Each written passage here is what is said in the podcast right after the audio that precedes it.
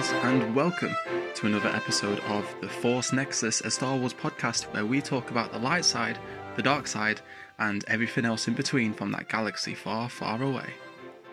I hope you're all doing well today, and thank you for joining me on day four of 30 Days of Star Wars as we count down the days towards the launch of Rise of Skywalker. Yesterday, we took a look at your favourite Sith and dove into the story of Darth Bane. But today, we're going to flip things up a little bit and talk about the freedom fighters that took place during the time of the Galactic Civil War. Today, we're looking into your favourite member of the Rebel Alliance. Born on the outer rim ice planet of Vallt during the years of the Clone Wars, Jyn Erso was the daughter of the pacifist scientist Galen and ex-galactic surveyor and devotee of the Church of the Force, Lyra Erso. Lyra had given birth to Jyn during the Erso's time in captivity, being held by the Separatist Confederacy following Galen's refusal to use his knowledge and work on kyber crystals to aid them in the war. Jyn spent the first six months of her life living within the prison, with her only points of contact being her mother and the caretakers of the facility, until the family was surprisingly ordered to board a carriage which rendezvoused with Galen's old educational friend, Orson Krennic. The Ersos had been relocated to Coruscant, where they lived for a number of months before Krennic had offered Galen an official job for the Republic, working on a crystal-powered communication array on the planet of Lukori. About a year would pass until the violence of the war would reach Lukori and the Ersos would be forced to move onward again. The Separatists had launched an attack on the complex Galen was working on, and the family were ordered to seek safety by the clone troopers attempting to defend the innocents. Eventually, becoming surrounded by the battle droids with nowhere left to go, Galen stood in front of his wife and daughter, determined no one would take them. But before the droids managed to take a shot, each and every one of them powered down on the spot the Clone Wars had come to an abrupt end. Following the formation of the Galactic Empire, Galen had agreed to work on what he thought was a sustainable energy project through the use of kyber crystals. The family were relocated again to the Imperial complex on Coruscant, where Galen became increasingly distant with his family, allowing his work to consume most of his time and attention. Whilst he was working, Lyra and Jyn had embarked on a trip for an archaeological project, where Lyra had realized her beliefs on her husband's work on Kyber was in violation of the mystical and sacred nature of these crystals. Upon returning, Galen had seen a picture that Jyn had drawn of a character from The Octave Stairway, a holodrama she would watch as a bedtime story. When he noticed the drawing looked surprisingly like him, Jyn had said to her father that he could have been Bryn if he wanted. Sparking both guilt and love, Galen expressed to Jyn that he regrets being so distant and not a bigger part of her life. Lyra and Galen would then discuss their conflicting beliefs in the Energy Project, and after putting the pieces together, they had realized that Galen's work was actually being used as a weaponized source of energy. With this new revelation dawning on them, they realized they had to leave, but knowing they couldn't just walk out of the Empire, they had arranged an escape, where Saw Gerrera would meet them following a pursuit through the city so they can leave Coruscant. The Ersos went into hiding on the planet Lah'mu. Posing as a farmer, Galen was content for a while knowing his work was not being used to enforce the Empire's oppressive rule. This wouldn't last forever, though, as Krennic managed to track down the family. In an attempt to stop this once and for all, Lyra pulled a blaster on Krennic. The shot burnt his shoulder, and Lyra was killed on sight by one of his death troopers. Galen was taken back to the Empire and forced to continue his research, while Jyn managed to escape to a pre- predetermined bunker in case of this very event. She was eventually found by the extreme freedom fighter and previous rescuer, Saw Gerrera. Jyn went on to live with Saw and joined his band of rebel partisans. Saw himself was both an effective but brutal fighter, with the majority of the rebellion leaders disagreeing with his methods but still respective of his results. Because of this, living life and fighting alongside Saw and his soldiers molded Jyn into a character with similar traits, a ruthless fighter, one even which Saw would be mistaken to underestimate. When she was 16, she joined Saw and his partisans on a mission to Tamsi Prime. In order to hide her real name and origin, she had forged imperial documents and took on the alias Kestrel Dawn. However, the band was betrayed by a member of their own who had suspected Jyn's true identity and phoned in the Empire. They fought themselves free of the Empire's trap, but Saw ordered Jyn to wait in an old turret shell with a small blaster in hand until daylight. She watched Saw leave to deal with the traitor, but never saw him return. Knowing the Empire would bombard their location to eliminate any survivors, Jyn had set out to escape. Her abandonment from two father figures so far had sown strong seeds of mistrust and anger. She managed to escape with the help of a freighter pilot, settled down temporarily, and even found love amongst her new home until the Empire had forced her out, killing those around her and leaving her orphaned for a third time. This took Jyn down a survival path filled with crimes and multiple different identities until she was finally caught and imprisoned by the Empire on Wobani. This brings us up to the events of Rogue One, where she is rescued by the Rebel Alliance, who wanted information on Galen and Saw. Jyn was extremely reluctant to share any information, so they informed her that a pilot had delivered a message to Saw saying that her father was working for the Empire on a supposed superweapon, a planet killer. Jyn agrees to travel to Jedha with Cassian in order to speak with him, but also runs into Chirrut Îmwe, a guardian of the Whills, who takes a curious interest in the Kyber crystal pendant her mother had given her as a child. They, along with Chirrut's protector, Baze Malbus, are then caught up in an attack on an Imperial convoy by Saw's partisans, and after the Empire is defeated, they are taken back to Saw's hideout and imprisoned, whilst Jyn heads out to speak with Saw himself. Meeting with a paranoid Saw, fearing that the rebellion had sent Jyn to kill him, she vented her anger onto him for abandoning her all this time. After explaining that he was in as much danger protecting her as she was fighting alongside him, Jyn explained that she was sent to speak to him regarding the message that the pilot had. Jyn saw the message a recording of her father proclaiming that he was indeed working against his will on the planet killer, the Death Star, and was planning to sabotage the battle station from the inside via a small exhaust port. The message shook Jyn to her core as it all made sense. Upon hearing the explanation from her father, she realized that all this time, Galen's choices he made were to protect both her and her mother, and proclaimed his love for his Stardust, which broke through Jyn's hard exterior and caused her to break down in tears, missing the love of her father. From the message, Jyn discovered that the plans would need to be found in order to carry out an attack on the Death Star. At this time, the Empire had pulled out of Jedha as they launched a test fire of the weapon on the planet.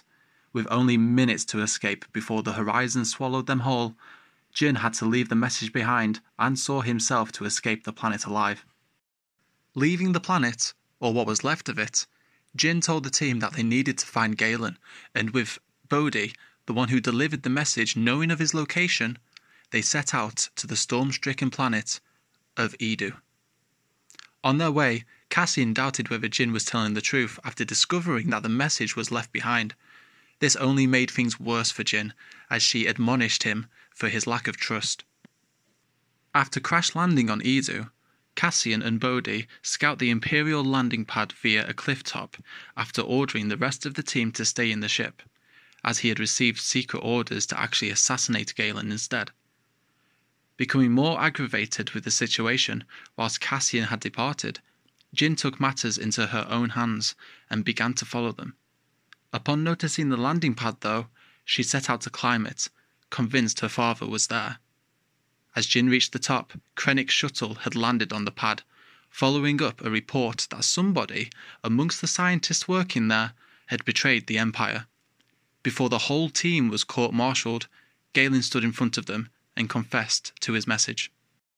However, before Jyn could finally act on seeing her father, a group of rebellion fighters launched their attack on the landing pad after presuming that the team had been unsuccessful and killed during their crash. As Galen was comprehending what he was seeing, he was hit by a proton torpedo fired from a rebel Y Wing. Holding her dying father in her arms, Cassian told Jyn that they needed to leave immediately. Angry with Cassian after realizing that he was going to kill Galen, but Cassian retaliated with the fact that being a rebel soldier sometimes means not having the chance to make your own choices, regardless of how you feel. Jyn and the team headed back to Yavin 4 to explain the situation to the Alliance. Many members of the Council present for the meeting were convinced that an infiltration mission on Scarif was folly and that they didn't stand a chance.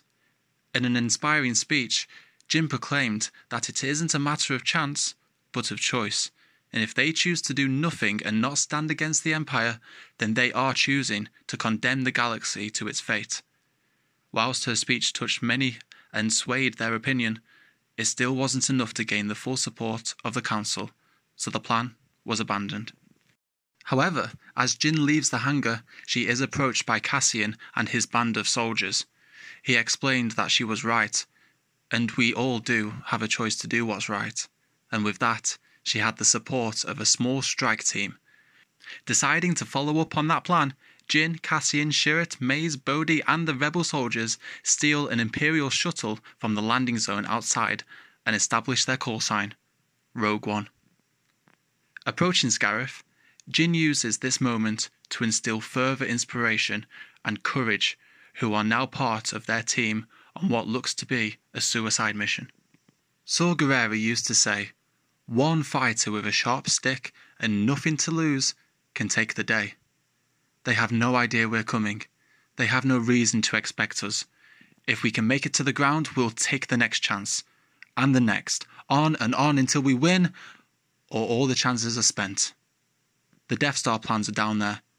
Cassian, K2, and I will find them. We'll find a way to find them. Upon landing, they sneak into the Empire's facility and begin searching for the plans whilst the rebel soldiers outside attack, causing a distraction for them.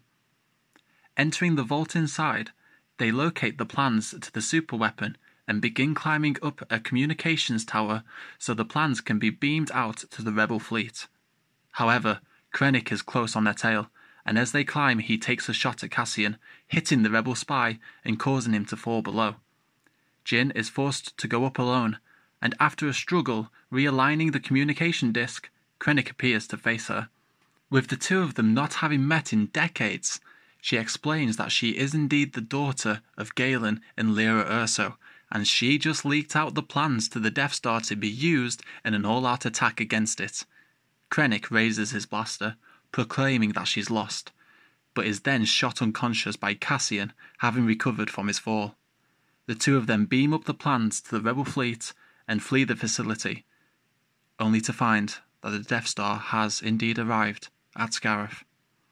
Happy and content that she fulfilled her mission, that the plans are safe with the rebellion, and that the galaxy was one step closer to gaining the hope it needed, Jyn and Cassian share a respectable embrace before the Death Star fires upon the planet, and they both become one with the Force. So now that we've gone into her story a bit, let's take a look at why I think uh, she's the best rebel and she's my personal favorite. Um, as a whole, the this film and the rebellion is really built around hope. Uh, Leia even says at the end of the film, and uh, brought up again in The Last Jedi with the little ring that Rose has. Hope is a big kind of through line, and I really, really like Jyn's character because at the beginning, through everything she went through uh, in the Catalyst novel and then Rebel Rising with her uh, kind of militaristic upbringing, having been moved around the galaxy, not staying in one place too long, and being so kind of distant from her father, um, she kind of leaves that setting and grows up with like the least amount of hope. All she knows is tragedy, and all she's really known is uh, kind of the the three sorry the two closest people to her. Um, one isn't really that close to her, and the other was killed when she was only a child. So hope is a very finite thing when we first see her in you know in the film. And like I, like I said during the uh, kind of lore recap, uh, it does make her into quite a I wouldn't say bitter, but a very kind of straightforward, um, kind of like my way or the highway. Uh, I'm used to my own devices, kind of very hard in exterior um, because of how she's been brought up. And what I really love in Rogue One, as as we see the kind of character she became, being imprisoned and all of that, what I love in Rogue One is seeing her have that conversation with with, with Galen, with her father, uh, because uh, this is one of the reasons why I really like uh, Return of the Jedi as well. It's the moment at the end where Vader pretty much apologizes and says, "Look, I was wrong. Let me do the right thing." It was that kind of understanding that at the end, Luke and Vader are on the same page. Now, bringing it back to Jyn, it's kind of the same similar thing because Jyn finally, after I believe she's like early 20s, after two decades, finally hears the reasoning behind why her father has done all this stuff, why he's been distant, why he had to keep traveling from place to place, uh, the fact that he's been tricked himself, because she just thinks that he's only bothered about his work. All he was bothered about was working for the Empire and you know his his his projects but that couldn't have been further from the truth he he had no choice but to join the empire because if he didn't that would mean the death of his entire family. Uh, they would all be hunted down. As as we know the empire doesn't take kindly to saying no. Plus as well as that if they were to kill him then they would have access to the research. So what better way to keep that research protected than by keeping himself alive and guarding it himself in person. So for Jyn to come to that realization and then suddenly turn that kind of attitude around to me is really powerful. And it's in a way kind of it like I say, it encapsulates the whole kind of rebellion. Like we, we see all this all, all this evil stuff going on and we've got to do something about it. Galen was doing something about it. He wasn't fighting, he was a pacifist. So he learned to become more confident. He learned to lie and he learned to be secretive, uh, which he never was like back in his, in his younger days. That's why we hear um, Orson Krennic in the film say, You were never a good liar. Even though he was a really bad liar, he still did it because he still believed that he needed to do the right thing. So again, for like Jyn to take that on and learn from being a a really hard kind of uh, cold person to then you know taking on the uh, importance of hope and then using it later on in the speech rebellions are built on hope she is now trying to take the lesson that she has learned through this film and share it to the rest of the council and they they still don't believe it they're still being kind of pushed down uh, you know, the oppression of the empire, they don't feel like they've got a chance. But as we said, she realizes it's not about chance. Uh, she says in the film that, you know, if you keep your head down, you don't have to look up. But she realizes that that was the wrong way to go about it all. You've got to look up and you've got to have hope. And this is her showing her the showing the rebellion that hope is needed. With hope, you can do anything. And she proves exactly that by stealing the plans to the Death Star. And the final point I'd like to make is that we see that hope continue. Even though uh, she becomes one with the Force at the end of the film, she's taken out by the Death Star with Cassian. Her legacy is felt throughout um, A New Hope and the rest of the rebellion when Luke destroys the Death Star. Granted, Luke's the one who tapped into the Force and and blew the thing up, but without without the help of Jyn, then he would never have been in a situation to do that. You know, the uh, the rebellion wouldn't have gone for the Death Star plans.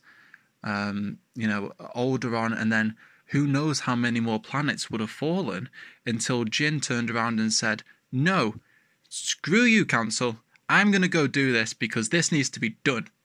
You know, so without Jyn, I don't think we would have gotten that. Uh, in in universe, yes, Rogue One was made after episode four. So let's talk about an in universe context. If it wasn't for Jyn, Luke wouldn't have been able to seal the deal and destroy the Death Star. So that, the hope and the legacy that she left after the film, that is why Jyn Erso is my favourite member of the Rebel Alliance. So before we wrap up today's episode, I just wanted to leave you with a little, uh, little bit of trivia, a little behind the scenes tidbit, and that's that the premise for this film was actually created by John Knoll, who is the chief creative officer and the senior visual effects supervisor of Industrial Light and Magic (ILM), and that's cool because the whole premise of the film came from the the one kind of line in the crawl of episode four stating that the plans to the Death Star had been stolen. Now, having watched episode four, everyone realizes that that's a pretty big thing. Like, that's that's a massive impact on the galaxy. So it would make sense to see a film about that. What led us up to the events of A New Hope, which uh, obviously is why it ends right before A New Hope. You can watch the two films back to back, and and you know it makes perfect sense. Um, but as well as that, something else um, that I find really cool, especially after talking about why I like this character so much, and that's that John Knoll wrote the character of Jyn Erso to be a role model for his two daughters. Uh, I think he it said two daughters, his daughters, uh, plural daughters. But that was, I mean, I found that so heartwarming. Just like because th- this character is just an overall lesson really, in that it sure bad things might happen to you, but the last thing you can do is lose hope. For him to kind of write that character for his for his children was like, ah, the feels, man. Like I was like, go on, John. And with that, that is day number four in the books of 30 days of Star Wars leading up to the launch of Rise of Skywalker. Thank you so much for joining me again today. If you didn't catch the previous episodes, you can find them on Anchor and Spotify, as well as YouTube as well. And as of last night, I got the email from Anchor saying that the podcast has been distributed on Breaker and Radio Public. So if by any chance you just so happen to hear this on Spotify, Anchor, YouTube and prefer Breaker and Radio Public, you can go ahead and follow us on there as well. And I do hope you will join me tomorrow for day number five of 30 Days of Star Wars, where we'll talk the flip side of this coin as well your favorite Imperial officer, or agent, or trooper. We'll find out tomorrow. Again, thank you so much for joining me today. If you'd like to get reminded of when tomorrow's episode will drop, you can follow the show on the social media pages on Facebook, Twitter, and Instagram at The Force Nexus. And until next time, you luminous beings, may the Force be with you all, always.